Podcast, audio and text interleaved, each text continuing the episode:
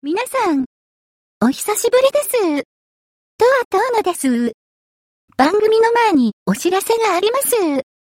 タロケンさんがシズマックで、マックの無料相談サービスを始めようとしているそうです。そのベータテストとして、リスナーさんから、マックの相談を無料で受け付けています。一応、先着5人と言ってますが、その辺はざっくりです。条件としては、ズームでやります。有料プランに入っていないので、相談時間は40分になります。できれば画面共有で今の Mac の画面が見られると、Mac の細かなスペックが確認しやすいので、ビデオありで途中から画面共有していただくか、またはずっと画面共有をお願いします。タロケンさんは、ビデオありで顔を出すそうです。Mac の買い替えや、古い Mac の延命の相談がメインですが、画面共有で見る程度でしたらトラブル相談でも OK だそうです。連絡方法は、シズマックのメールフォーム、メール、ツイッターや Facebook のメッセージなど何でもいいそうです。それでは、またどこかでお会いしましょう。えー、IT マイティです。お届けするのはタロケンと、乙女座の竜です。よろしくお願いします。よろしくお願いします。もうすっかりこの形が定着した IT マイティなんですけども、はい。はい。えーと、こっちの方はだいぶ暑いんですけど、そっちの新潟の方はどうですか、新潟も激アツですね、昨日今あ、日。やっぱ暑いんだ。梅雨はが明けたんですよ。あー、そうみたいですね。東北の南まで明けましたみたいな話だっけうん、もううん観測史上初撮っていたでしょ、6月に。梅雨あー明けの新潟。うん。あそうか、そうか。通常だったら7月入ってからとかですよね。そうですよね。うん本当にもう夏真っ盛りですね、こっちも。あー、じゃあまあ、あれか、まあ東京近辺と同じ感じですよね、やっぱね。あ、そうですね、本当に。うん。たまにこう、フェーン現象が起きて、うん東京よりすごい暑くなる時はあるんですけれど、あ、そうか、さらに暑いのか。さらに暑くなる日もあるんですけど、まだ最近はうんそこまで、うん、劇的に暑くはならなくて、まあ普通の夏が来たな、みたいなうん。感じですよ。はい。 なるほど。じゃあ、あれですか、あの、電力不足とかそういうのは特に言われてないみたいな感じまあ田舎ですからね、新潟は。 あそこまで逼迫はしてないんだと思うんで、と東北電力管内あ、ああ、そうなんですね。あ、そうか。そうか、東北電力管内になるから、そうか、そうだよな。そうなんですよ。うん、東北の北の方まで含めたら、まあそこまで温度上がってなかったりするから、そこまで逼迫はしないんでしょうね、きっとね。そうなんですよね、北日本そうは。ああそうなんですよね。でもはい。でも、東京電力管うん。の柏崎の電力発電所があったりするので、ああ、そうか。うんああ、確かに。ニュースだと、なんか東京電力の話をこう見たり、うん。柏崎の原発の話をよくしたりするので、ううん、ん。なんか大変だなと思いながら、なるほど向こうも大変だなと。そうか。柏崎の原 発が止まると、あの、東京が電力不足になるってことですね。そうですね。まあ、まあ、もう今止まってるんですけどね、実は原発自体あ、そうは。か、そうか。原発自体は今まだ動まかだしてないのか。まああ、まだ、うん、まだ再稼働はしてそうなでくすよね。て。あ、そうか、そうか。うん、なる今ほど回。のね、また参院選で、かなりまたこ新潟は、うん。そこが争点にもなってますね、やっぱ。ああ、なるほどね。うん、再稼働派と、うん。はい廃炉派と、 なるほど。意見分かれますね、やっぱり。なるほどね。まあ、とはいえこの石油給湯事情とかいろんなものがああるから、ねどうするねんって話ですけど ね。え。ねえ。小池さんはどうですかその原発に関しては。いや、反原発派ですかいや、全然、あの、そそもそもせん原発しか選択肢ね、ね、ね、ねんだからもうさっさと動かせや、ってぐらいな。 そうですよね。やっぱり感じ私でもそうなんですよ。うん、現実はもやう、うっぱりもうん。でき、うん、できてるものに関しては、やっぱりうん。安全性を担保しながら動かしていくべきだと思いますけどね。だってそれしか今選択肢としてないんだもん、それっていう。そうそうそうそだっう。てまあ新しく作るのはちょっとあれですけどね、もう今、うん。もうあるのを動かさないっていうのは、ちょっとなんかナンセンスのような気がうん。してならないですね、やっぱ。うん。で電気がないと我々はあの、なんだ。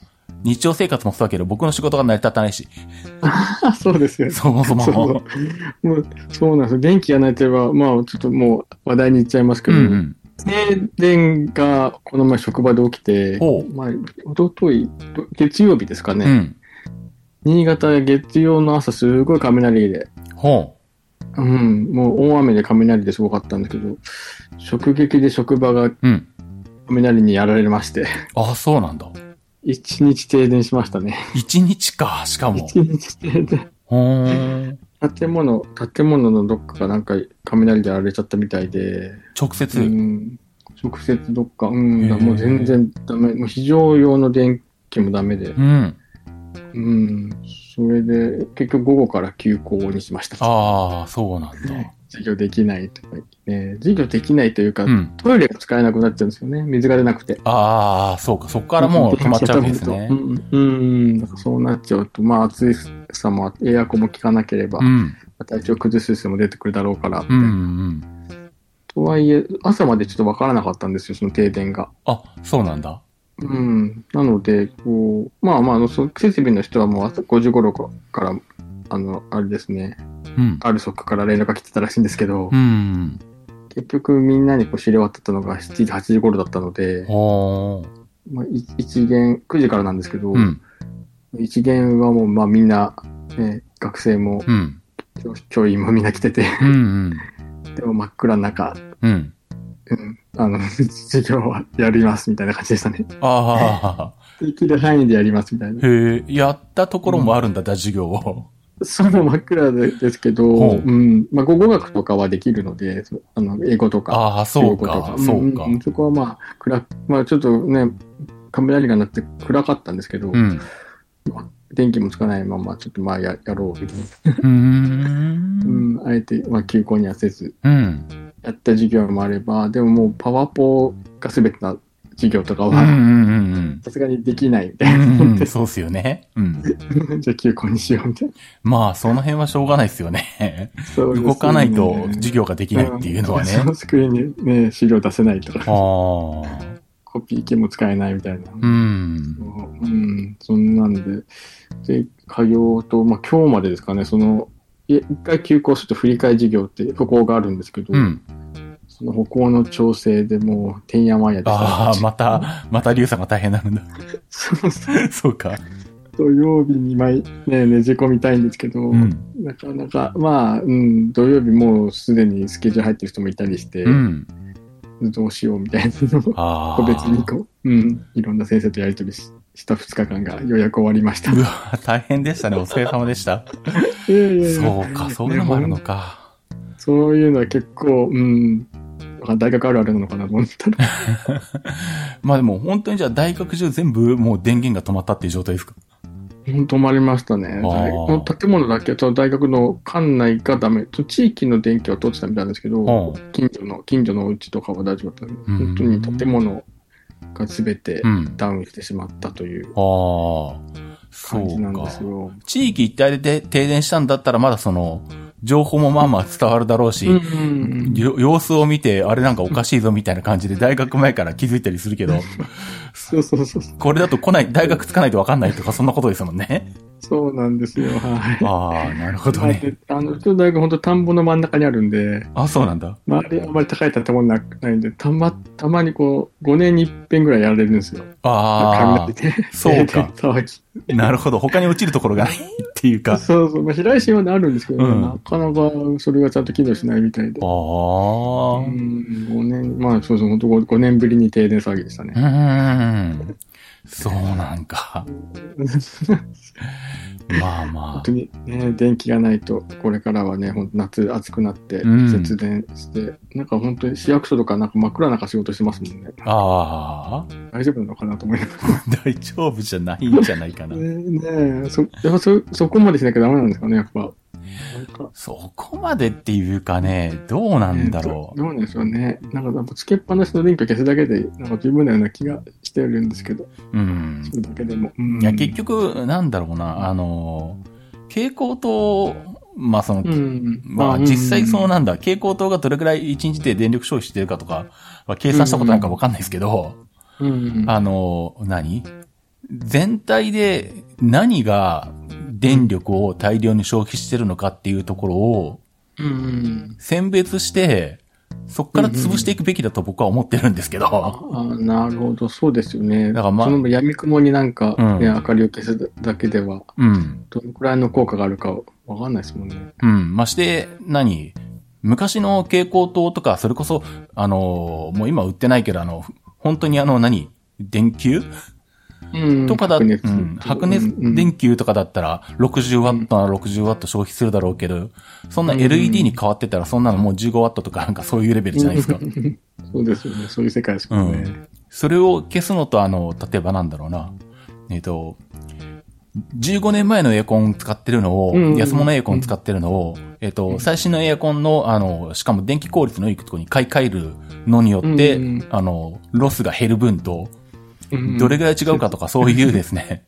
そうですね。それよくエアコンの話されますもんね。そう、この間もトレンドウォッチかなんかで行ったんですけ ど、そんなあの、なんだ、節電を呼びかけて2000ポイントとかやるんじゃなくて、あの、世の中のあの、古くて電気効率の悪いエアコンを全部あの、使用禁止にして販売禁止にしろって僕は思ってるんですけど、ああ、そっちの方が逆にいいかもしれないですうね。ん。で、もう、要はなんだ、いわゆるし、家庭用のルームエアコンで言うと、もう20万円以下のエアコン販売禁止で使用禁止。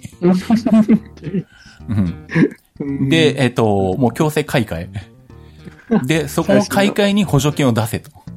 ああ、なるほど。地デジ化みたいなもんですね。うん。だからあ、まあ、大体、あれ、特にエアコンの違いなんて、高いの使ってみないとわかんないから、わかんないですもんね。うん置いてみるとわかんないですもんね。だから5万円、10万円のエアコン使ったか、しか買ったことがない人って、うん。 20万円以上、エアコンに20万円以上出す意味がわからないんですよね。使ったことがないから。あうん。ーそこを体感したことがないそでうすもそんうそね。うそう。で、ただ単に高いって感じですね。そうでんね、まあ、これもトレンドウォッチかなんかで言ったと思うけど、各家ごとの条件が違うから、友達で、そういうエアコンつけてるところに行ったとしても、うんうんうん、やっぱり、そもそも環境が違うから差がわからない。あーっていうのとそうん、その家に住むとか一晩、少なくとも一晩ぐらい滞在するとか、うんうんううんん、あと全然もう何あの、エアコンが効いてない状態からスイッチオンにしてどれぐらいで冷えてくるかとか、あとはは、うちのエアコンだと逆に、あの、冷房が強すぎて弱にしても寒いのに、この高いやつだと、あの、寒くないなとか、うんそういうのって、もう丸一日ぐらい、最低でも丸一日使わないとわかんないんですよね。あーでそっか確かに、ん空調はそうですよね。そう。すぐわかわからないですよね。そのうん。で、しかも電気屋の店頭に行ってもこれは体感できないじゃないですか。うん、いっぱい並んでますからね。並んでるし、そもそもそういう体験する設備設備とかないし、うんうん。ごくまれに日立とか作ってることあるんだけど、体験料みたいな、一、半畳ぐらいで、他社のエアコンと 日立と並べてとか、昔やってたことはあるけど、えー、でもまあ、そんな、うん、電話ボッ自分家じゃないですもんね。電話ボックスみたいなところでやっても、うん普通の家の、部屋の環境とかと、うん。全然こう、違ますもんいねが出るってわかんないわけじゃないですか。うん。まあ結局なんだろうな。すうんと、5万、10万、10万以下のエアコンしか買ったことない人って、多分死ぬまでずっと10万以下のエアコンしか買わないんですね。まあそうでしょうね。まあ今が10万だからこんなもんだなと思そうってそう買い替えるんですで、よね。違いがわんかんない、体感できないし、うんで、電気屋の店員は電気屋の店員で、あの、接客時間を短くしたいから、あうの、んわざわざ10万円の予算でエアコン買いに来た人に20万円のやつを説得して買わせるなんていうことは時間のロスになるからしないんですよね。かなり勝負に出なきゃダメですもんね、そこ で、数こなしたいから、もう10万円の予算って言ったら10万円の予算エアコンを売っあて、ーもう次の客をやりたいわけですよ。電気屋の店員 は。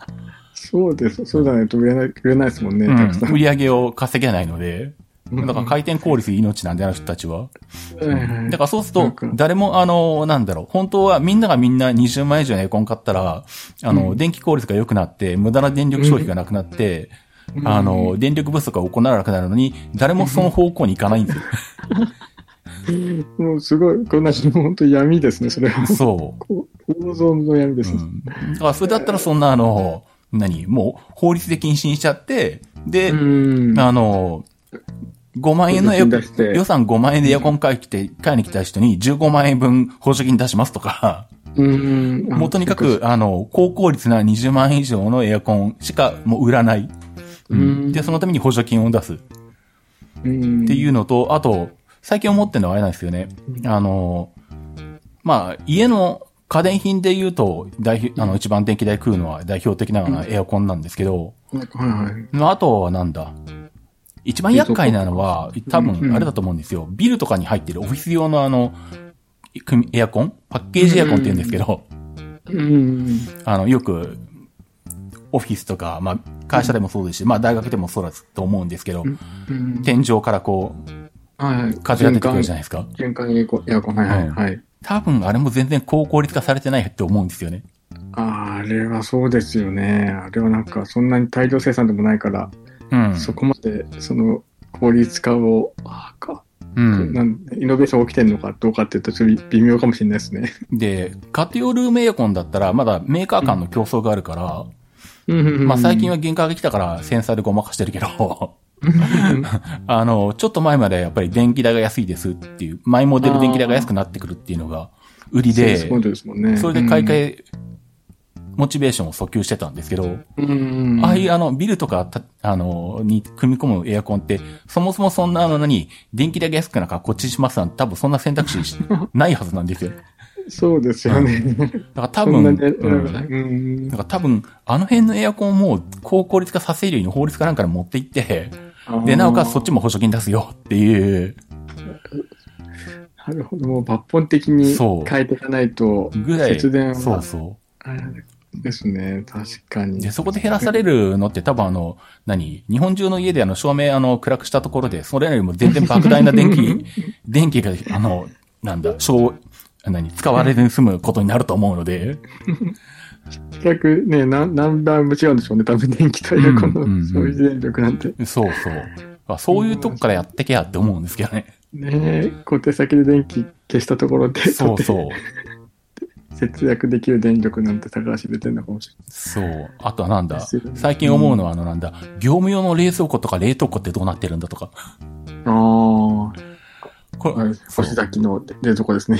うんはいはいうんああ、そっかそっか。そう確かに。家家庭用の冷蔵庫だったら、400リットルクラスのファミリー用とかだったら、うんうん。まあ、これもまあ、人だらくしちゃったから今はやってないけど、まあ20年ぐらい前まではやっぱり電気代安くなりますが、アピールポイントだったんで、うん結構各社いろんな技術投入して、高効率化して電気代安くなるっていうのをやってたりとか。はいはいはい。まあ、あと最近は当たり前になったから、今はそんなに目立ってないけど、あの、なんだ、あの、急速冷凍みたいな類で、うんうんううん。あの、ここに置いこて、ういうなんかボタンを押したりすると、ここに強烈に冷気を出して冷やしますとか、うんでも電気代はそんなに高くなりませんみたいな、うんやっぱり冷蔵庫もやっぱ高高ければ高いほど、その辺の性能は上がってくるんですよね、やっぱり。いや、冷蔵庫はね、あの、うんそこまでエアコンほどは変わんないで高すほ。どではない。う。うんん。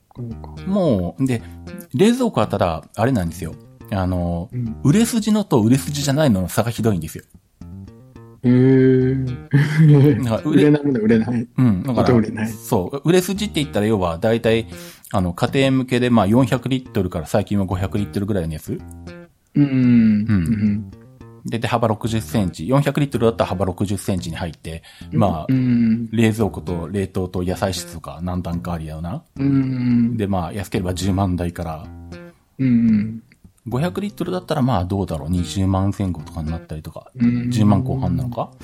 うん。んあの辺は売れ筋なんで、うん。まあ今はわかんないけどうん、ちょっと前までは、あの、毎年新モデルが出て、で、やっぱうんり電気代安くなりますっていうところからアピールポイントで、あーまあそれでも、あの、前と、前のモデルと比べたら1年で2000円安くなりますとかそういうレベルなんで、そんな大したことは 差じゃないんですけど、はい でも毎年モデルチェンジができるくらいのう、ん。あれなんですよね。そうそうそうそうんで、ぐらいのやつは売れ筋でメーカーも売りたいと思ってるし、まあ電気屋も売りたいと思ってるんで、一生懸命やってそういう節電できるような最新のやつとかを入れ込んでるんで、だいぶ節電されてるんですけど、うんあのーなんだろう。200リットルぐらいの冷蔵庫とか、うん一人暮らしが買うようなやうつ。ん。うん。 はいはいはい。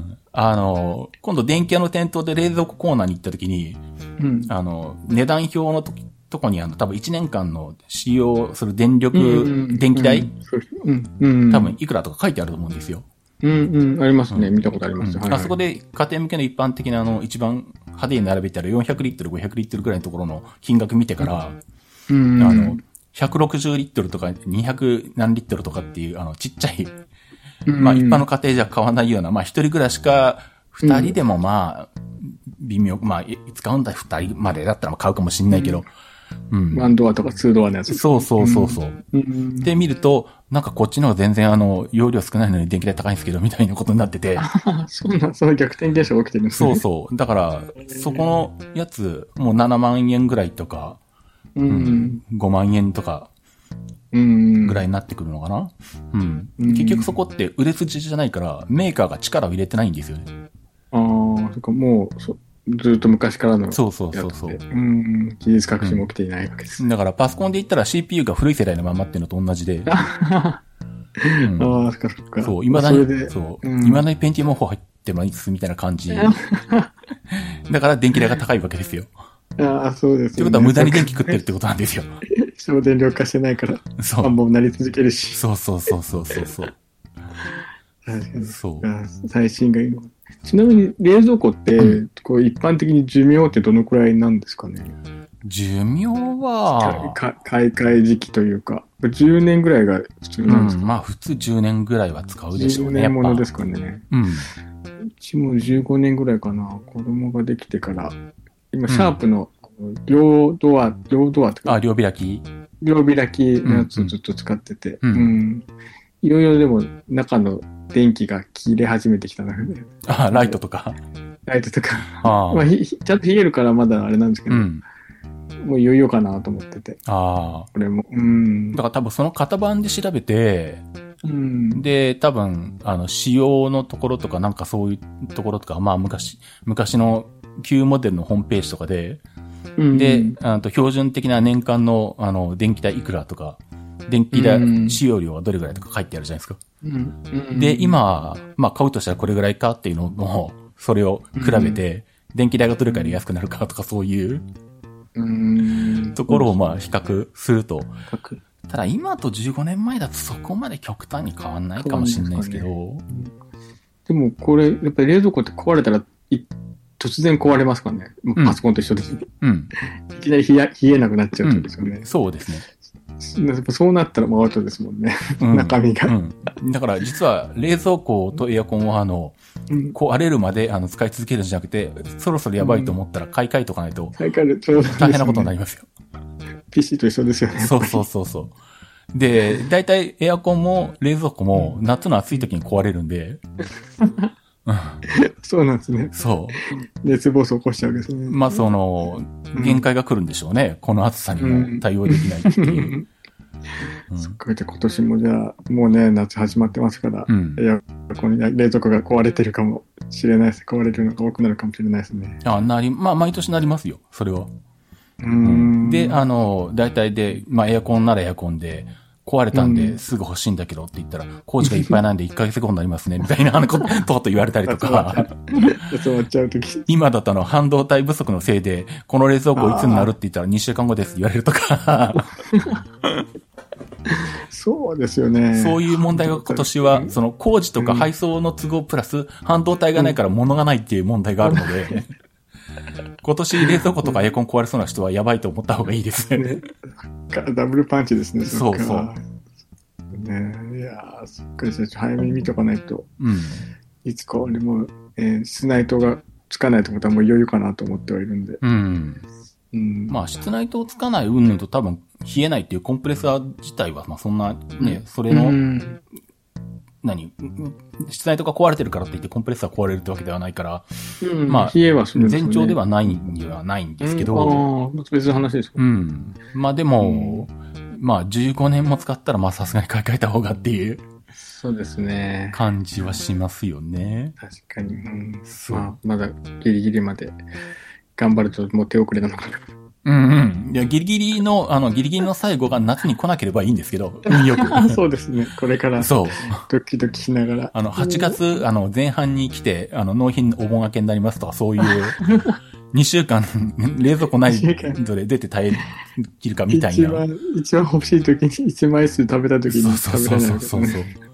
大体冷蔵庫とエアコンってそういう時に壊れるんで。困ったなぁ。困った。そう。うん。そうなんですでも、うん、そう停電、停電、まあ、雷騒ぎで、うううちも、テレビはもうつかなくなってたりもしたりしたりして、ああ、そうなんだ。アンテナ、うん、アンテナがなんかどうも傾いてたみたいで。うーん。今って、あれ、光っテレビってあるじゃないですか。はいはいはい。あれって、もうインターネットからテレビが見れるような感じなんですかね。まあ、光テレビって言ってるあのサービスは、あの、うん地上波のことじゃないですけどね。ああ、うん。そう、地上波のことではないってことは、うあのなオン、オンデマンドで、こう、サブスクで見るような感じのものを言ってるんですか光テレビってこと。えっ、と、光うん TV、光テレビっていうサービスの中に、えっ、と、うんオンデマンドで見れるやつと、あと普通のテレビみたいに何時から何時までっていうふうに、チャンネルと時間でやってるやつがあって、うんで、。プランがあって、チャンネルだけやってるのを見るプランが、う千、ん千いくらな千何百円とかぐらいかな二千円ぐらいかなで、でオンデマンドのやつも同じぐらいの金額で、で、両方見れるプランが4、3、4千円ぐらいとかあったかなううんん。っていうこれも完全にインターネットうん、光回線あ。あの、NTT のフレッツ光が引いてあること前提になりまうす。ん。うん、そうなんです。それで、うん、あの、アパートの、あれです、不動産屋に電話したら、うん。 NTT に電話してくれって言われて、テあ。レビつかないいのに。それで NTT に電話うん。したんですけど、なんか光テレビに入ってないからって言って、またなんか逆戻りみたいな。で、あの、NTT の光回線で、えっと、テレビが見れるのは、あれはなんだっけ、うんフレッツ TV だったかな、名前は、サービス名は。ん。あれは、あの、うん光回線の、あの、うん。まあ、ルーターじゃないんですけど、あの、うん。あ光の集団装置のところに、アンテナ線の差し込み口があって、うんそっからあそっかそっか普通の TV につなぐと、あの、うんアンテナを立てる代わりに、光回線からアンテナと同じ情報を持ってきますっていう。ああ、そっか、そうなってるんですね。なんで、それ、フレッツ TV だと思ったけど、それが月額いくらだろうな、あれ。1000う1000いん、くまらたかプな。ランがあるんですよね。うん。いや、それはないと思いましたフよ。レッツに入っていればうん。できる、その端末があれば。えっと、そうですね、フレッツ TV に入ってると、うんそのアンテナ線付きの差し、あの、差し込み口付きの端末が来て、そこからふ、うちのテレビに、まあ、アンテナ線から繋ぐとの、と同じよううにん繋ぐと、えっと、普通に見れるんですね。うん。あ、あとあれがあるわ、光テレビの中で、あったわ、地上波も見れるサービスあるんですけど、うんで、そいつ、は、あの、さっき言ったフレッツ TV の確かオプションかなんかじゃなかったかな。うんただ、、どっちにしてもその、光 TV 専用チューナーっていうのがいるので、うん。そうっすかチューナーをレンタルするか、買うか、るか、もしくは今も多分売ってると思うけど、光 TV チューナーが入ってる普通のテレビ を電気屋で買ってくるかみたいな。なるほど。もうテレビ、そんなつけられてるテレビもある。多分今でもあると思うんですけどね。うん光 TV 対応とか書いてあるテレビとかレコーダーとか多分まだあると思うんで。ああ、なんか、公民でね。うんあそれやじる。ゃあそれうん、そうそう。あ。うん。ただそいつはそのアンテナ線から取るわけじゃないから、うんえっ、と、、確か専用端末から、あ例えば外付け、中長外付けだったら、そこから HDMI で引っ張ってくるんで、うん。なんか普通にあのレコーダーで録画とかができないんですね。そっちのやり方で。あそういうことですよね。そう、アンテナ線から来るわけじゃないから。うん。だから、ううんん、そう。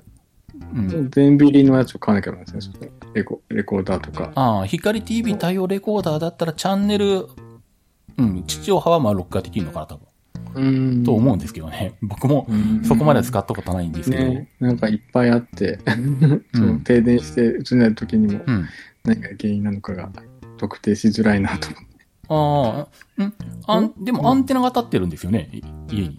そう、でも結局、うん結局、そのアパートの、なんだろう、うんその、アンテナの近くの装置がう、ん。なんかブレークのブレーカーが落ちてたみたいで、うんうん。それで、その、テレビの電波の受信状況がうん不安定だったみたいな、そんな落ちだったみたいですね。うんまあ、アンテナがあるんならネット関係ないので、一切。うん、そうそうそうそう。うんうんそっからですよね、きっと。うん、そうですよね。そう誰と繋がってたんで、多分あのね、テレビの方かなと思って。なるほど。うん、なんか雷の結果原因でうんやられちゃいました。そういうことか。はい、大変でした、雷が。そうですね。雷結構、まあ、鳴ることは鳴るけど、停電までは、僕が住んでるところが停電するのは、んここ数年ないかうん、な。うん。またまだったとは思うんですけどね、ちょっと、ううんん、困ったなと。いうそうですね。 2年、2、3日困ったなって感じでした。うん。はいまあそれこそあのそ、ううん BG が言ってるみたいにあの、モバイルバッテリーのでっかいの買っときみたいなそうそう話でですよも、ね。本当そうそうなんですよ。ん職場にも、あの、モバイルバッテリーというか、うん。バッテリーと、あと、Wi-Fi、ポケット Wi-Fi、ああ。一応非な非常用に用意してて、うんうんうん、久々にそれが出動されましたね。ああ、そうか。まあそうですよね。回線もね、うん使えなくなっちゃそうから。うそうそう、ネットワークも全然繋がんなくなっちゃったので、うん。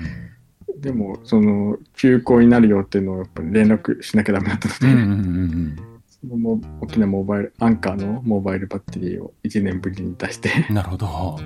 それにノートパソコンつなげて、うん。で、ポケットファイ Wi-Fi で、その、あの、あれですね、ポータルシステムっていうんですかね、うん。あの、学生に連絡するシステムにこう接続して、ううん、ん。あの、あの、そうです教員とかにも連絡したりとかっていうので、ややりましたね。もうなんかそこが大変そう、すでに。もうあの、バタバタで、まあそぐうらでいす中やってましたね。そうか。はい、んそうモバイルバッテリーよかったです。はい。うん。うんなるほど。充電しててよかったなと思って。なるほど。うん。使いたい時に使えない時が多い、ね、よくありますからね。まあそうですね。ちちょっとそういう備えは言いますよね。うん、備えは、うん、んえー良かったなという感じでした。はい。そうか。はい。まあね、まあ。とはいえ僕も買おう買おうと思いながら結局まだその、大型のモバイルバッテリーとか買ってないからな、結局 な。あ、重たいですしね、あれ、あんま使わないしな。まあこれ、でも、たくさん無事に、あの、北海道はうん。行かれたみたいで、ああ、そうですおね、行って疲きれまし様た。でした。ね、ああありがとうございます行ってきええうん。いろいろ電車も乗れたみたいですね。ああそうですねフェイスブックを見ました。ね。うん。まあ、今回はまあまあう、ん。予定通り。予定通りっていうかあれか。あと、にニセコクラシックの中継が終わって、うん。まあ大体昼過ぎに終わっちゃうんで、うん、もうなんか、そ午う、前中3時ぐらいとかにホテルに戻ってこれちゃって、うんむしろ、。うんとなんで、で、まあ今回はその、何、飛行機の便とかの関係もあっうて、ん。うん日曜の夜も、あの、BJ の方でホテルを取ってくれてて、月曜日以降に、まあ、あの、ホテルを出て各自帰るみたいな感じだったんですよ。うん。そうなんですね。そっか。それじゃあ、そこからもう自由行動で、そうですね。なんで、北海道の。うん。そう。で、本当は翌日から、あの、なんだ、おしゃまめの方に向かっていくつもりで、うん。うん。まあ、要は北海道新幹線ができるとあの区間廃止になるので、在来線が。ああ、ああ、ああ、ああうんそうか。もうじゃあ、そう。最後の、あれですね。そしたら。うん。で、それで、まあ、月曜日に出発するときにそっち向かっていくつもりだったけど、なんかホテル帰ったら、あれ、今からだったらまだ日があるうちにおしゃまみつけるなと思って、急遽あの、最上級そう、列車に乗って、その日のうちに、あの、日曜のうちにおしゃまべまで行って帰ってくるみたいな。パッと行って帰ってくる。そしておしゃまべの前に、駅前に降りたら、駅前何もや、ないぞ、みたいな。田中最上級あるあるですうね。んあの、本当にシャッター街。 ほんでずっとじゃあ、鉄電車で移動でしたか、北海道は。鉄道で。あと、そうですね。うん。あのー、まあ、中継のね、あの、現地のところは、あの、移動は、レンタカーで移動しましたけど、ん。まあ、それ以外、北海道内は全部でした。あ、全部一部バス使ったな。ああ、バスも乗って。へえあのー、そうそう。まあ、鉄道日トークとかでも多分詳しく話すとは思うんですけど、うん あ、のー、なんだ。場所が説明しにくいな。新徳。 新徳って言っても、ああのの、わかんないです。わかんないです。まあ、えっと、まあ、北海道の真ん中辺、本当のど真ん中辺。うんで、ああのー、うん。昔、あの、鉄道員ポッポ屋っていう、はいはいあはのい。高倉健そのうやつそう、高倉健さんが出た映画うんをうん撮モ影デルになってたうんした時に使った駅があって、うん。うん。まあそこがイクトラっていうんですけど、へーで、そここれ行はく目撃しと、ますそねう。で、そこに行くと、まあその、当時、撮影当時に、あの、まあ、す映画の中で想定されている時代を再現した、あの、うんデうィんーゼルカーの、まあ、先頭部分、さ前3分の1ぐらいがこう、切って展示してたりとか、うん。ううんん。聖地化してるわけですね。そうですね。まあ、えっと、ねまあ、僕は行った時夜だったから見えなかったけど、5時ぐらいまでだったらなんか展示室でなんか展示したりとか見れるのかな。うん。うん。で、そこに、まあ、い、あの、行こうと思って、うん最初にあの別の駅に行って、それからそこのイクトラに行きたいけど、まあそもそもイクトラのある駅が、えある区間が、あの、う何年か前の災害で、あの、土砂崩れとかで代行バスとかになってて、うん。 代行バスで行っても1日5本ぐらいしかないみたいな。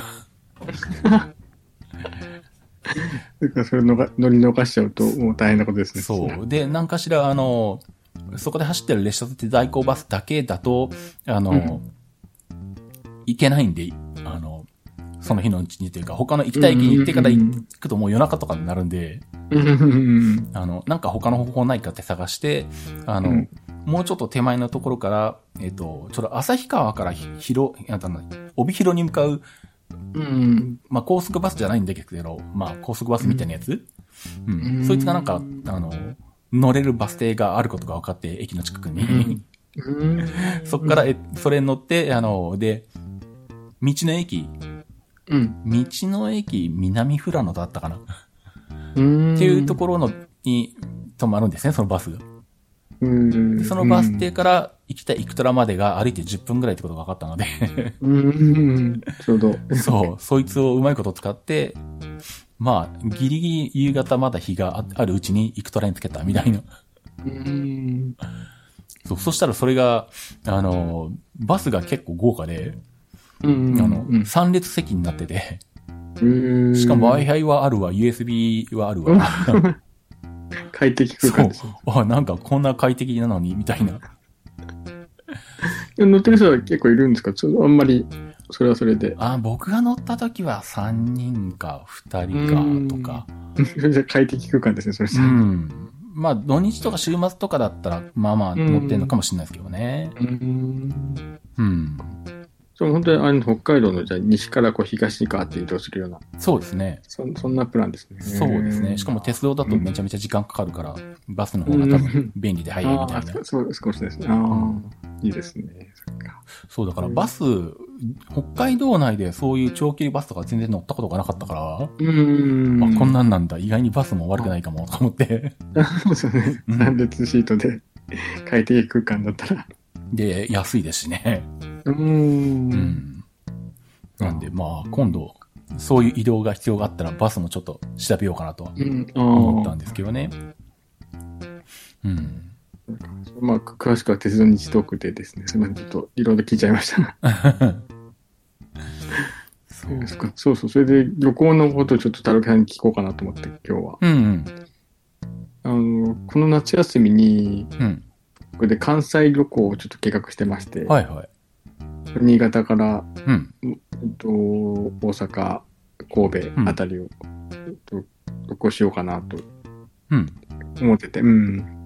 子供がどうもな、関西の大学に行きたいって言いだ言い始めて。ああ、そうなんだ。へえ。なんかな、どこに行きたいとかではなくて、行ったことがないから、関西エリアに。ああ、なるほ ど。。軽々憧れがあるみたいで。なるほど。うんうんじゃあ、まあ来年受験だからちょっと行ってみるか、みたいなことで、ういんうん。ろいろね、この1ヶ月半ぐらい前から旅行計画をちょっと練ってたんですけど、うん。飛行機が新潟から神戸に、こう、え、え、なんだ、FJ ドリームラエアラインだったああ、な FDA か。そうか。FDA が新潟便があるのか。はあ、はあ、神戸行きがあって、ええ。それすごい安くな、な1万円ぐらいでうんうん道行ける。うん。うんうん。うん。で、8月だと、子供8月生まれなんで、バースデー割りっつって、ああ、なるほど、そっか。 6000円で安い 大な。学行けるって。うんすごい安いですよ。そう新潟から東京行くよりも多分新幹線よりも安いなと思安いですね、それはね。うん。って、ねうんすごい、そうあこんなに安いんだと思って、うんうんすごいこう、調べててびっくりしたぐらいで。ううん。ん。ヨさんも今回、あれですもん東海道はうん。飛行機使ってうやんっ。たんですもん、でも飛行機って本当になんか値段が日によって違うんですね。日まあ、にうよってとか、ん、そうで時すね間によっても違いますもんね。ああ、全然違いますね。ねうん便利な時間ほど高いし、そうそう、 そんなに違うんだ。お客さんが使わないところが安いし、みたいな。まあね、あるべき姿なのかもしれないけど、うん電車に旅行に慣れちゃうと、んなんかすごい、いろんなこうプランがあ立てられるというか、うん 逆にどれがね、一番安くてみたいになっちゃうと、もう果てしないなと思いながら。ああ、まあ LCC じゃなくても、例えば、うんだって今回の北海道で、うんまあ元々は、あの、アナで、関空新千歳で撮ってたんですよね。ああ、関僕とか、田中さん大阪から、静大岡阪から行ったんで、僕のええじゃあ結構、じゃあもう、一回西に行ってからの。そうそうそうそう、大阪一泊してから、うんと、で、関空から、えっ、と、新千歳で撮ったんですけど、うんそいつがア、ナの最終便だったんですけど、うんまあ、早めに撮った、まあ、1ヶ月ぐらいぐらい前かな。うん早めに撮ったのって、うんアナだけど9000だったんですよ。あ、すごい、一番切るんですね。ええで、ちなみすげえに、ちなみにピーチ、LCC のピーチでも、あの、飛んでるんですけど、うん。まあ、持ち込み荷物とかあるから、当然1倍線2000円、3000円とかのにはならないんで、うん。なんで、まあ、大会中止とかってこともあり得るから、一応返あ、あ。返金とかできる、中くらいのプランで取ると、ピピーチにするといろいろ合計すると9500円になるんですよ。 あ、それでも。 ピーチよりアナの方が安いじゃんっていう。 いや、そっか。でもアナもうん昼間の、うんあの、夕方ぐらいのちょうど程よい時間のやつだと、うんもう2万円ぐらいとか。う、ね、倍違いますそもんう、ね。全然これはすごいな違と思っって。たんやですよね。そっぱ飛行機の旅ってそういうもんなんですね。う。そうですね。うん。ね調べたらなんかほんとすごいなんか値段の差が日によっても違うし、んまあ時間によっても違うし、うん。うん、そ。そうれで、まあ、どこ回ろうかっていうのは全然変わってくるなとあ思あ。う。 なかなか決め、決めかね、かねずみたいな感じです、今うんまだ。早くもうね、そろそろ埋まってくる時期だと思うんですけど、ああ、まあそうですよね。お盆お盆のね、夏休み時期は。うん。そうね、また始まるんですかね、GoTo。ああ、地域ね GoTo っていうなんかかね今やってるのは、そのエリアごとのね、ね、ブロックでやうんるブロックの割だけど。 4月の、ね、上旬にそれが全国区にあるみたいな噂が、ああ、言ってましたね。ね、あったりして、どうなん、またそうなったら多分一気に埋まってきちゃうんだろうなと思いながら。ああ、多分あの、選挙終わってからだと思います。あ、 そっか。うんじ。ゃあ8月10日、あ、4月10日以降ですね。うんうんうん多分選挙終わっそうでて、すねあうんの、一段落して、じゃあやりましょうみたいな感じ。 うん。なんか、もうになるんじゃないかなそこまではなんか、そう。大きく出れないですよね。そうそどうそうそう。あの、今下手なことやって、あの、下手なことあの、選挙に影響するからやりたくないっていう。うぞ絶対やらないですね。そうそうそうそう最悪だってなっちゃう。そうそう。炎上しちゃったりしたら、うん。あー確かに、そっか、選挙が終わってからか。なあ、まあ、ピーチじゃないわ。えっと、FDA でその値段で乗れるんならいいんじゃないですか。うん。でもまあ、まあ、でもそういう意味だと、あれなんですよ、その、ゴールデンタイムというか、うんそういうなどじゃなくて、夕方なんですよね。ああ、そうか。あ夕あ。方が、なんだろう、えっ、と、4時出発で、うん神戸に6時に着いて、うんみうんたいな感じのプランですね。うん。そうか。時間帯的にまあまああ時る間か。帯がちょっと夕方っぽくて、うん、そしたらもう、こう、神戸で、うんいもうそのまま泊まら、泊まるかな、みたいな、うん。まあ、そうですね。なりますよね。それで次の日大阪に行って、みたいな。うん。まあ別に大阪京都ま、でその時間に神戸に着くんだったら、そのまま大阪まで行っても別に大した時間かかんないんで、あー別に全然そうですよ行ねけますけど。うん神戸もね、神戸でね、私、あの、イチロー選手が、イチローが行ってるうん。牛タン屋に行ってみたいなと 思ってて、知ってます田中さんううんイチローが通っている牛タン屋が神戸にあるんですよ牛。タン屋牛タン屋。あ、そうなんだ。イチローが好きな牛タン屋がね、なんつったかなう。ん。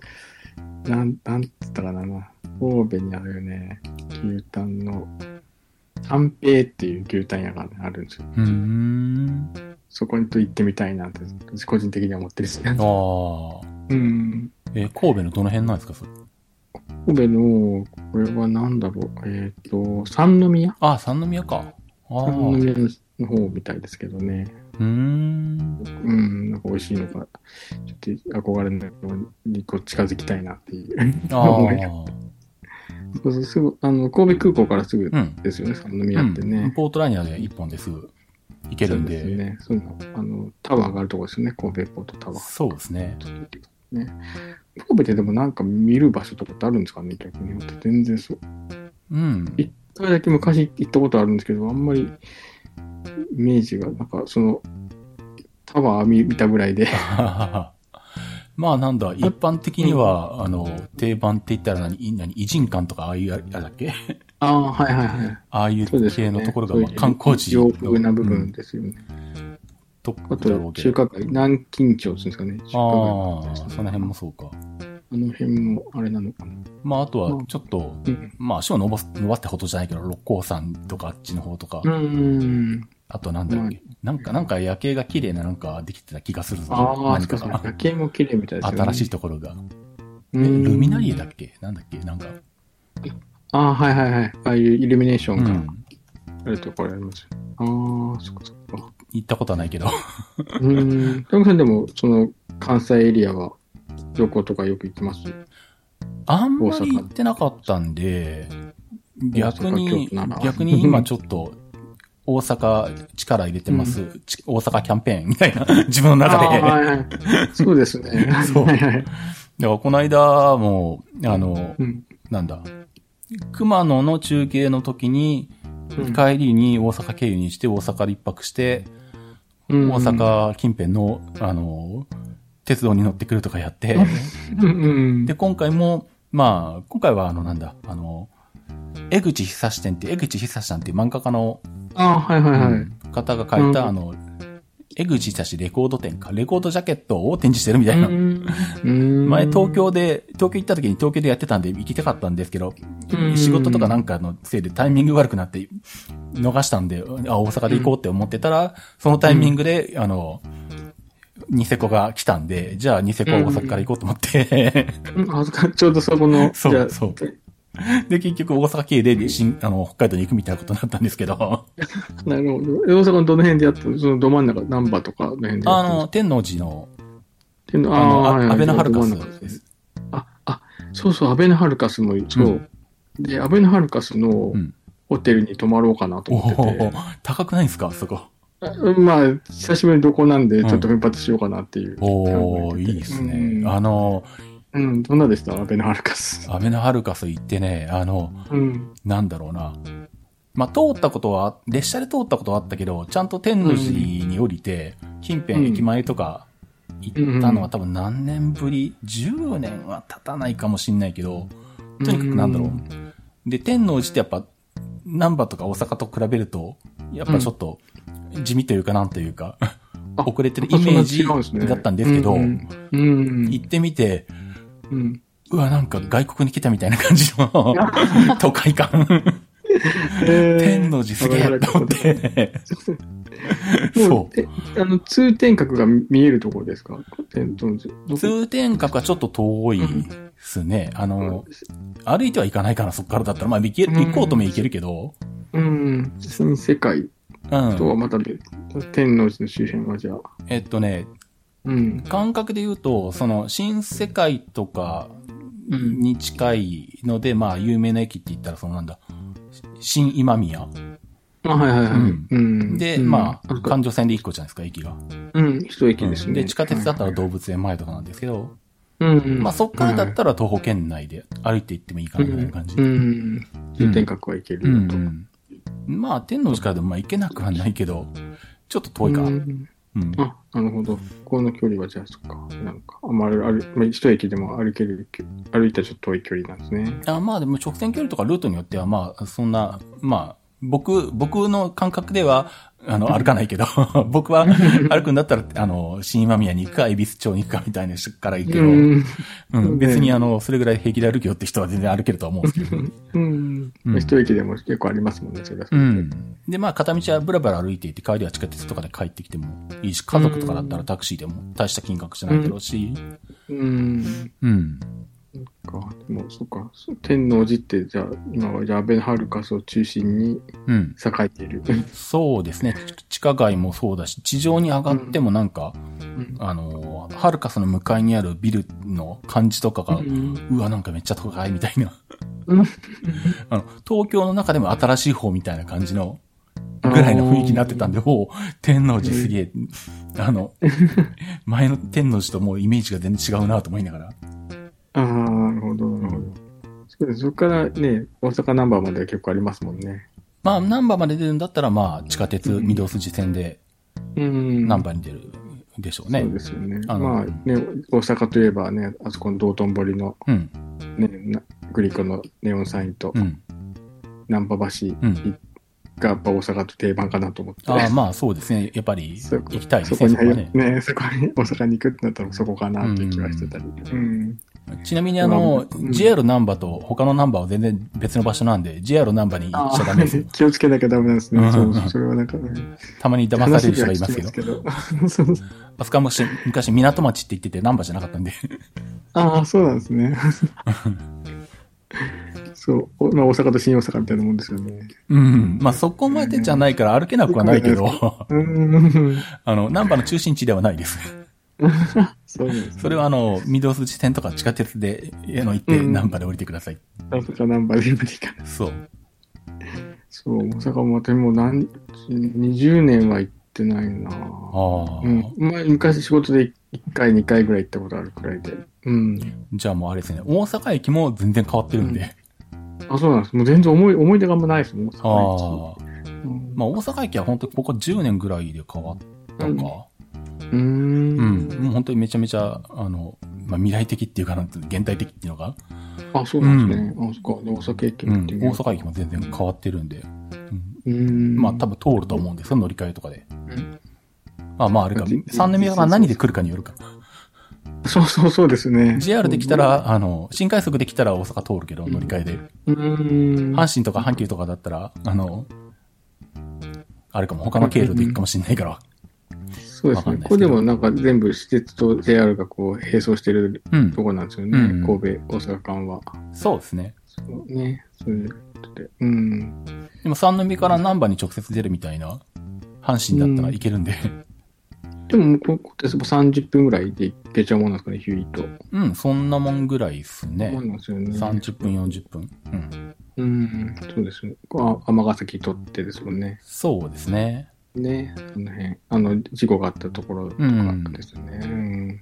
だから僕もこの間、うん。うんあのー北海道行った時に、まあ、うん前日にハルカス行って、で、うんと、新今宮のところの安いホテル泊まって、うんで、昼過ぎに起きて、で、うん。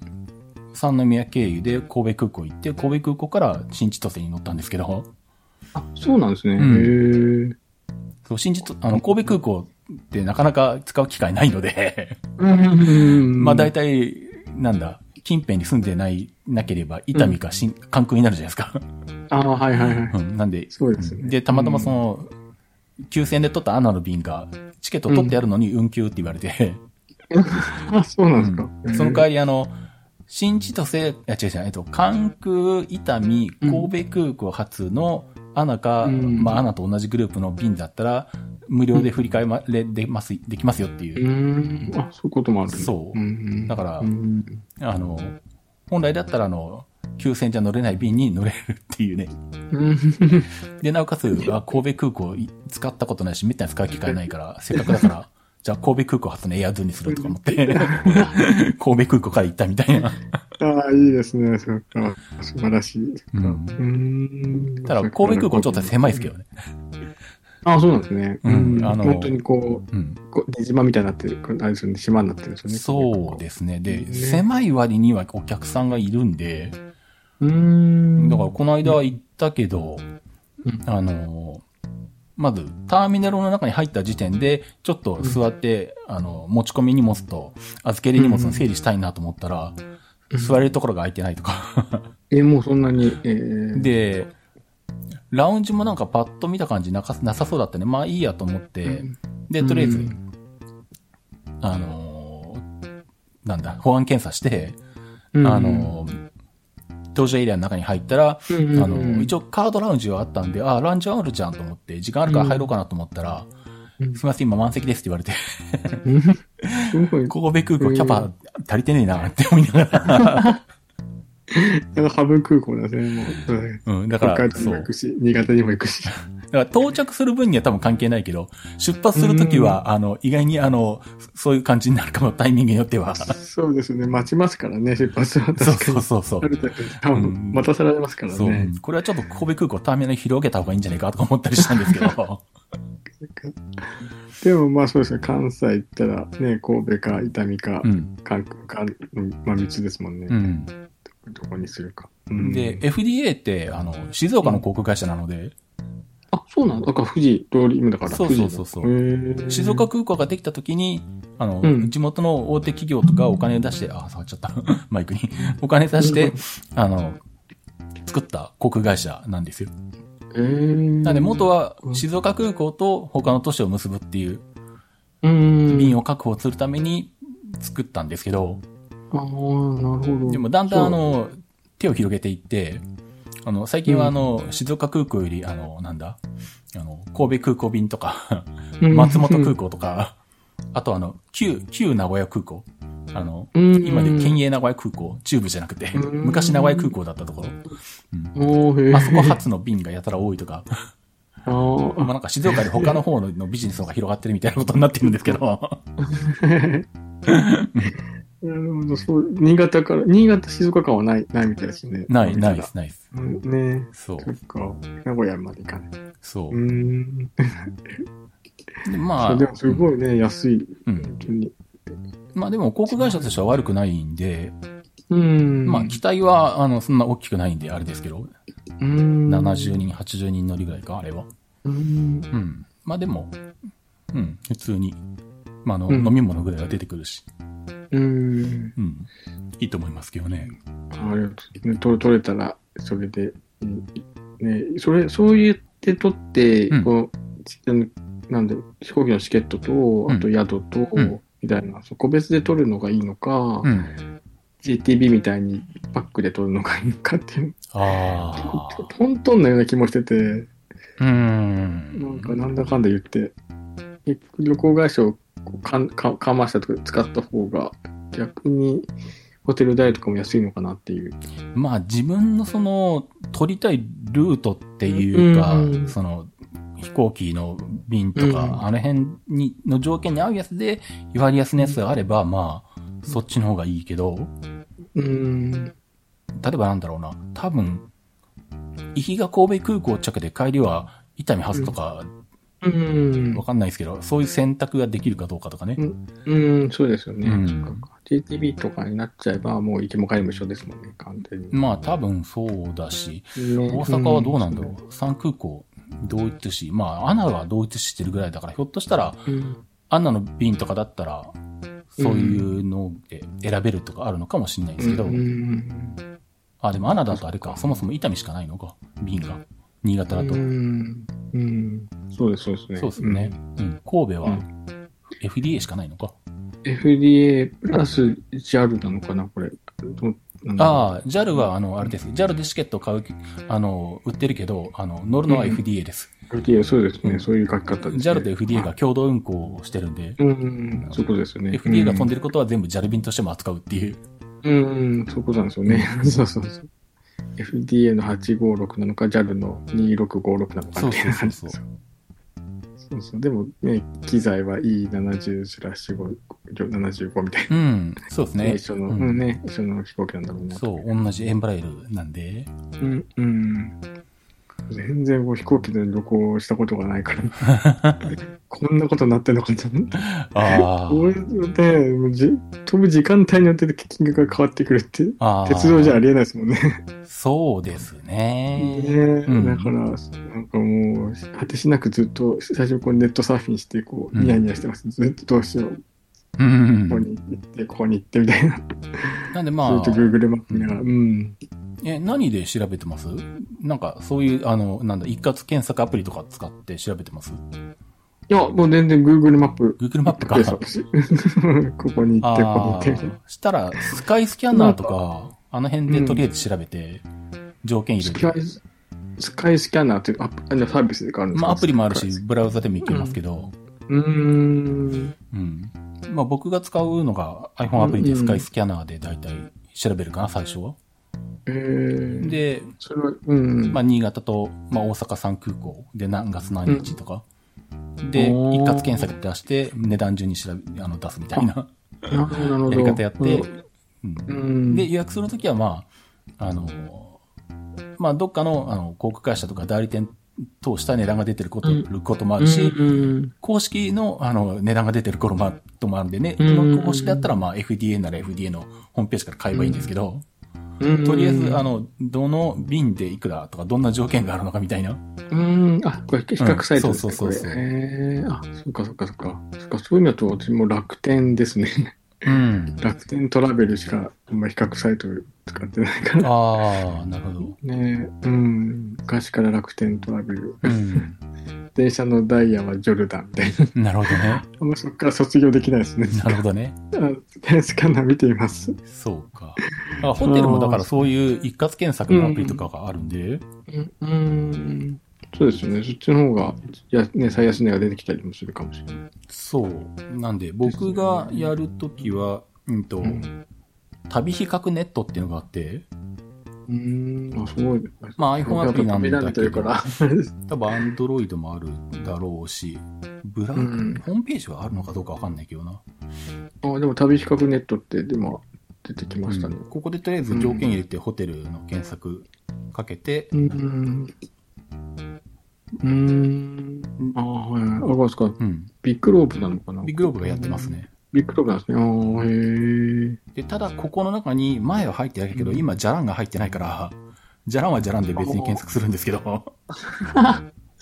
そうなりますよね。やっぱりいろんなサイトありますね。なんかそう。ね。あ、そう、今、ブッキングドットコムってすごい、まあ、一押しですかね。よく出てきますね、ブッキングドットコム。ああ、まあ出てくるけど、海外の、あー、サービスなん海で外のあうの、んホテルとか取るとき、まあ飛行機とかだったらいいのかな、でも結局なんだろう。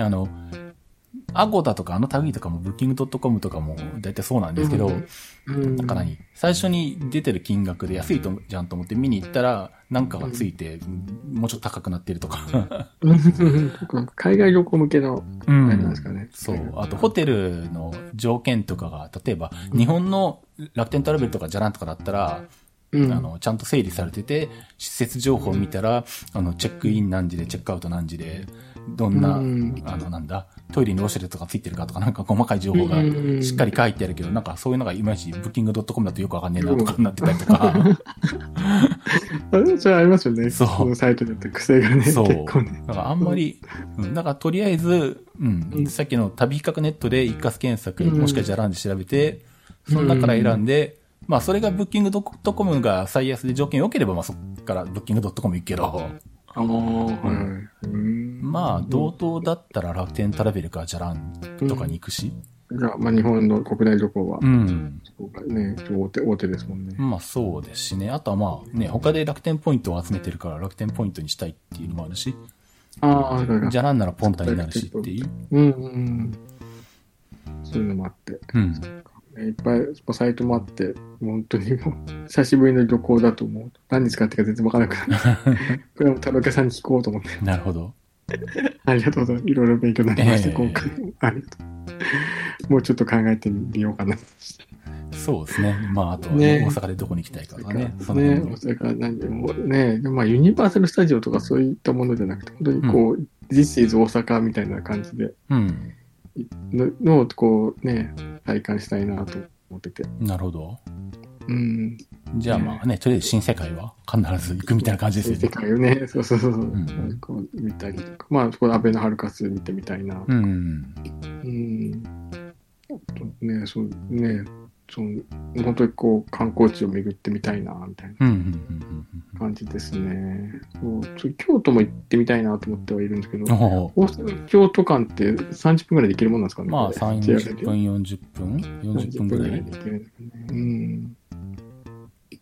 京都も、なんだろう。えーまあ、私もきょ行ったことはあるんですけど、京都は。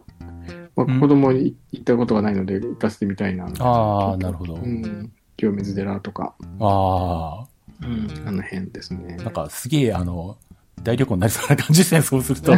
そうそうそう。多分、そう結構もう、うん弾丸で行ってこようかなと思って。う んもしくは、あの、修学旅行みたいなの、2日しかないけど、大阪と京都もあるみたいな。そうそうそうそう。私が旅行感覚で、そうか実。実大阪みたいな。でもね、本当神戸まで6000円できるっていうのが分かったので、ちょっとこれからちょっといろいろ利用してみようかな。そうですね。うんでも6000円といえども、なんだよ、ね、燃油サーチャージが3000円ぐらいまとれ、結局実質1万円ぐらいにはなるみたいですけど、あ、年齢差値別で6000円か。じゃあ、まあそう。うん、そうまあそまあうそうですね。うん、1万円。でもまあ、でもと、新幹線で東京に行くよりは、うん多分はるかに安いよ全うな気が然し、うます、ん言い方鉄が道で行くよりね。安いので。そうですよね。そうなんですこんなことになってたんだと思って。そうですね。うん。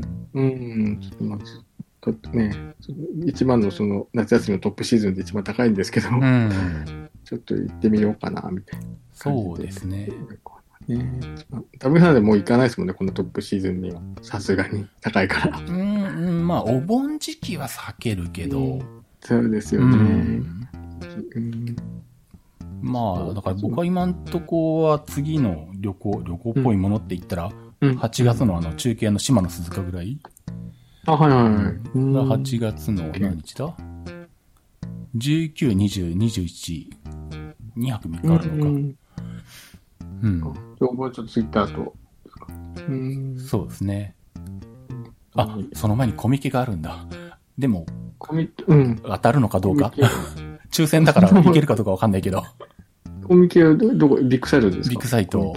ビッグサイト。で、し島の鈴鹿の1週間前だから8月12、13、14。トップシーズントップシーズンです ね。あ、そうだ。だからホテルだけ予約したんだっけそういえば。東京の方えで。ーえ、コミケってな今抽選なんですけど、いけ誰でもいけないですね。今抽選です。人数制限抽してるんで選。、人数制限してて。そう、コロナにのせいで。そうか。うん、そうか、そうかだ。から去年じゃあもそれうん2日予約、あだと申し込んだけど1日しか当たんなくて。あそんそんなにまだ教師料高いですね。いやプラスチケットー、ですねそうですよ。だって、本来、うん何コロナ前だったら30万人ぐらい来たのに 5, 5、6万人しか入れないとか、そういう感じですああ、そうか、そうか、それでもね、うん6倍ですもんね。うん え、じゃあなかなか当たらないもんなんですね。そうですね。だからへ、ー抽選方法まだ7月入ってから発表しますだから、そもそも抽選方法わかんないんだよな。あ、そうなんですね。そそっか。まあでもとりあえず宿だけは押さえとかう。なきゃそうそうそう。まあ別にダメだったらね、無料でキャンセルできるんで。ううんん。なんか、その無料でキャンセルできる、ね、ところなんで。そうですね。うん。それか、そうだ。すっかり忘れた。それがあった。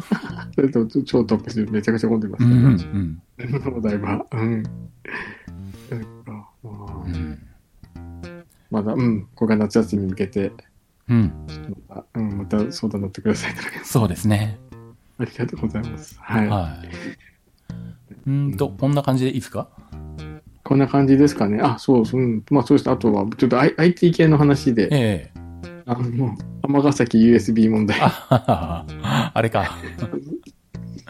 ねう、ん酔っ払って USB がうん。なくなったけど、うん。戻ってきたっていうね。戻ってきたっていう。まあ、カバンごと戻ってきたってやつですね。ね、酔っ払って すごいですよね。やっぱり、ね、USB でうん。データを持ち運ぶ。うん。ね まだ時代なんだなと思いながら。まあ、まあ、ネット上に流してやり取りするよりは、まあ、物理的に、あの、持ってる方が安全っちゃ安全だけど、 まあ、そもそもでもデータとしてい持ち出しちゃダメなデータだから、まあね、っていうそうそうそうそうのはあるんですけどね。それでね、パスワード13桁かけて ますって。すごいなと思って。うん。すごい13桁じゃんと思いながら、私そう思ったんですけど、それもやっぱりリスクだったんですね、やっぱ り。まあね。いや、あ本当に、いや、本当面白かったなと思って、その 話。IT 系としては。しかもなんか、これを受け負ったところが、なんだうん。あの、名前変わってたから、最近までみんな気がつかなかったけど、あ、ユニシスだ実はったんですねにユニシスだったって いう覚えてだったってのいう。で、さらにまたあの話題になるみたいなね。もうユニシスって会社自体なくなっちゃったんですかね。あ今年の春に改名したらしいんですよ。全部。うん、ユニシシス自体が。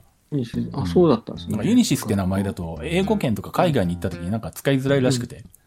へえそっか。バドミントン強かったですよね。そこもかかってんのか。ああ、いろんなところでね、そういうスポンサーとか出してますもんねあ。りますよね。そうそうスポーツ。ううんん、でもなんか、なんか他の名前に変わったらしいですよ、今年のう春。ん。なん、なん、なんか B、B、B なんとかでしたっけなんか、なんかよくわか んないけど、 そう。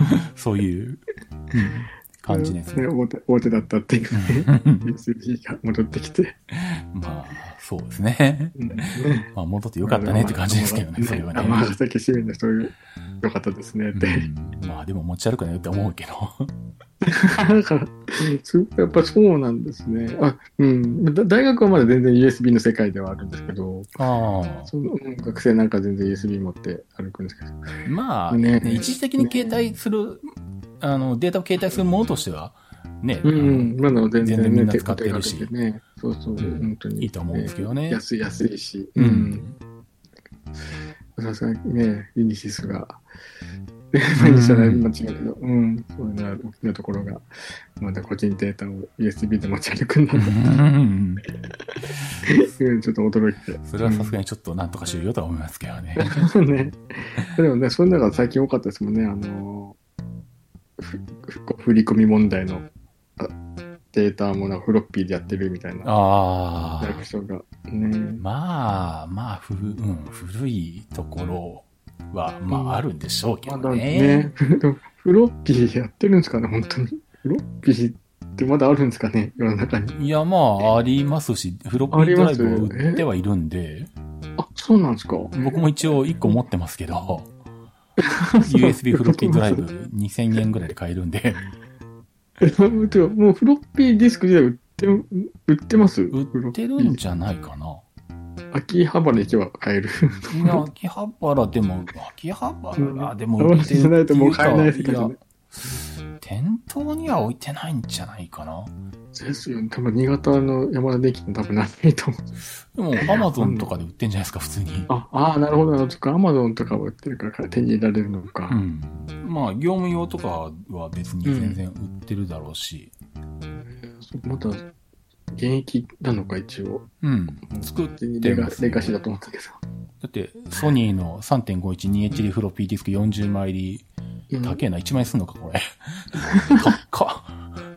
40枚で1万円。 40そん枚、なにすんの40、40メガバイトで1万円と全然。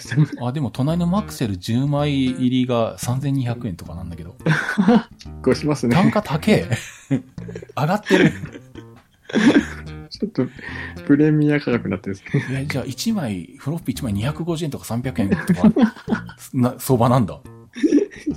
1メガバイト。マジか。衝撃の事実。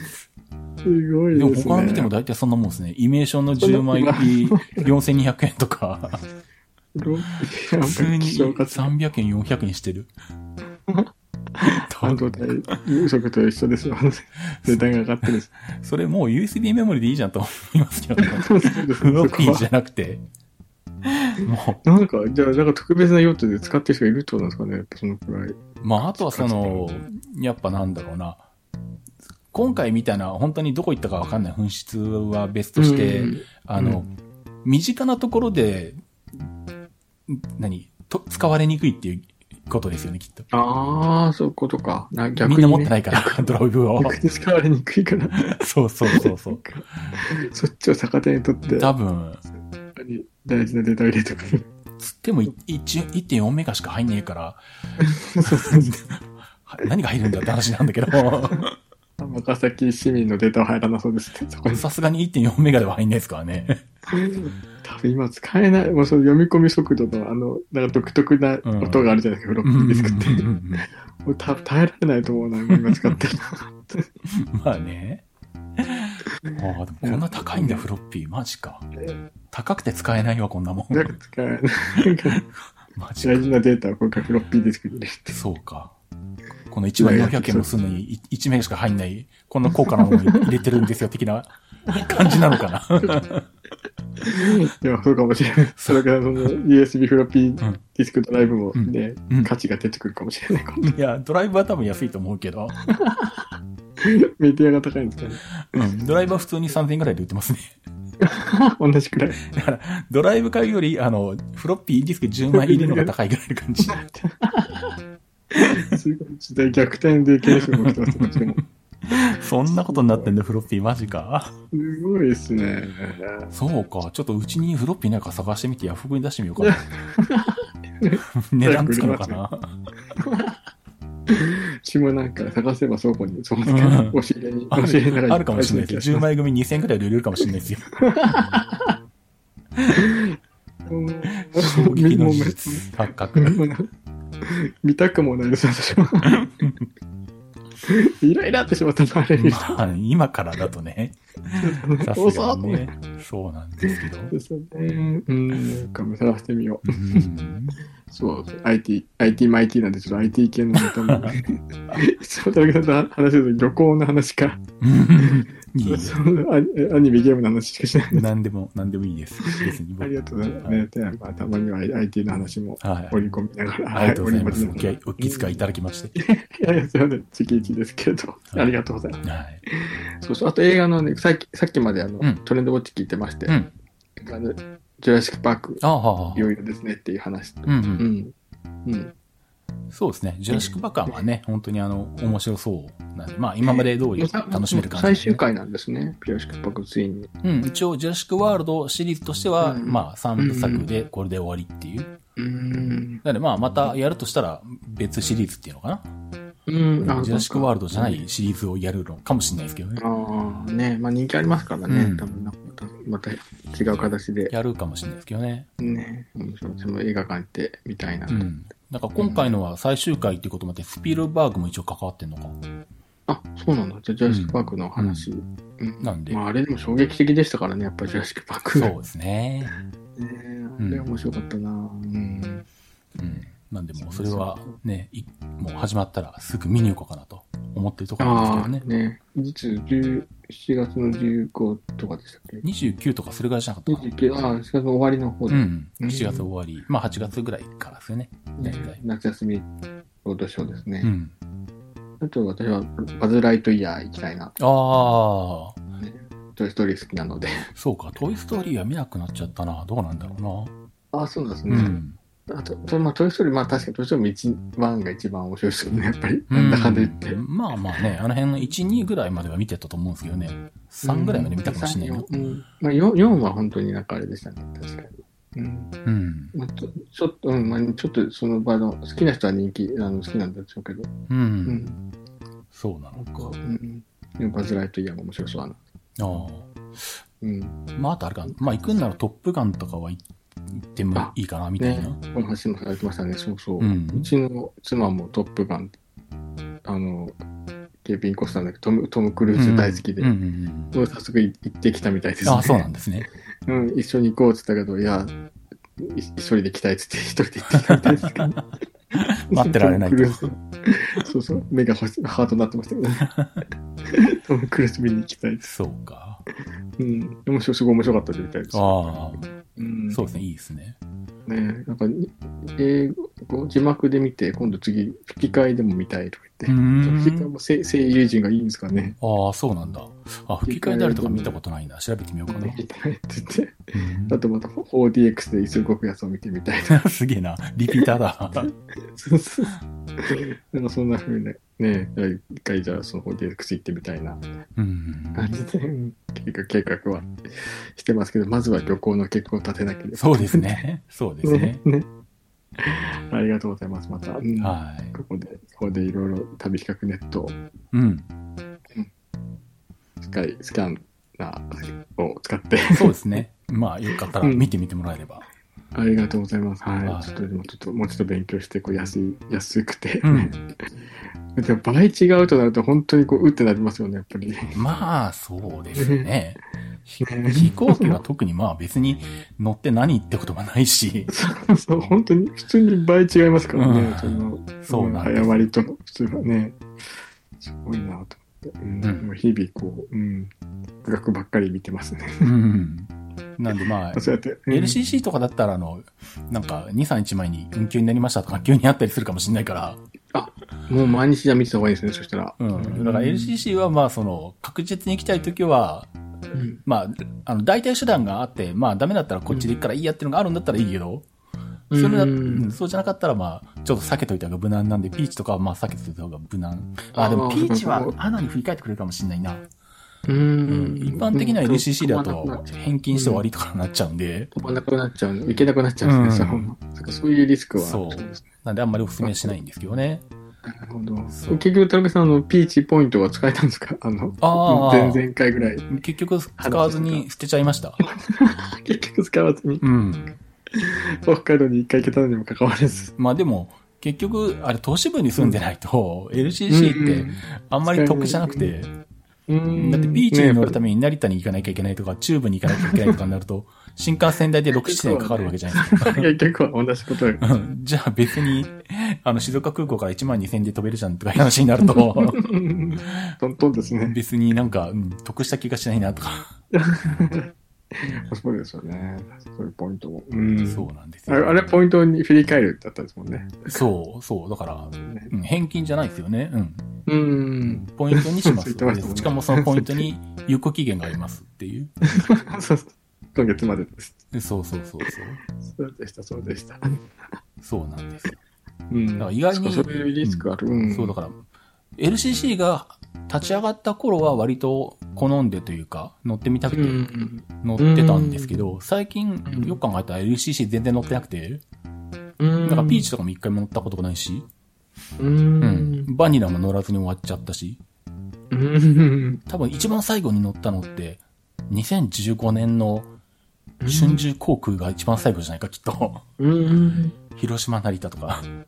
うんそうです。確実に、それは確実にやっぱり移動しなきゃダメなことが多いからですもんね、結局。あまあ、それもあるけど、まあ、マイレージであんな、あの、あんなに乗れちゃうからとかそういうのが、ああ、そうですか。あるのもあそうやっってぱそう結局、うん。そこに集中して、うん。マイルを貯めて、貯めてるから、そうなっちゃうかもしまれあ、ない。貯めるか、まあ、どっちかって言ったら使ってる方が、自分の旅行に行くときは、あの、もう、マイレージで、あの、うん。なんだ、アナの国内線が乗れるんで、で、今はう、んアナの静岡便が運休になってるからできないんですけど、コロナの、前は静岡が初、那覇と新千歳があったんで、うん。そうするとそうか、北海道もい、はい沖縄も行けるし。そう。でう、んマイレージで特典航空券で飛ぶ場合は、乗り継いでもいいんですよね。うんだから、し静岡から新潟に行くのに、あの、うん新千歳乗り換えとかするんですよ。 あ、なんかなんか言ってましたね。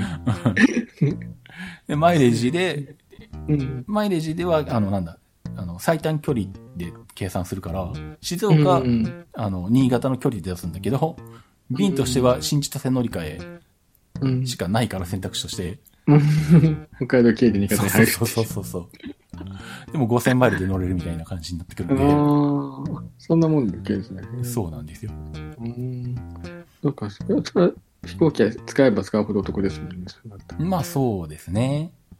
マイルが溜まってくると。う。うんん。まあ今回のやつはまあね、仕事だったんでっていうか、ねうん、当然、あのー、国、交通費は出るんで、ううんん。チケット買って、で、まあ穴で買って、マイル貯めて乗ったんですけどねう。ん。そうですね。まあ、ね、確実に移動しなきゃダメですしうね、んしかも。うん。これか。そうなんですよね。うん。わかりました。飛行機のどこも、ちょっと、いっぱい見てみます。そしたら。そうですね。はい。ありがとうございます。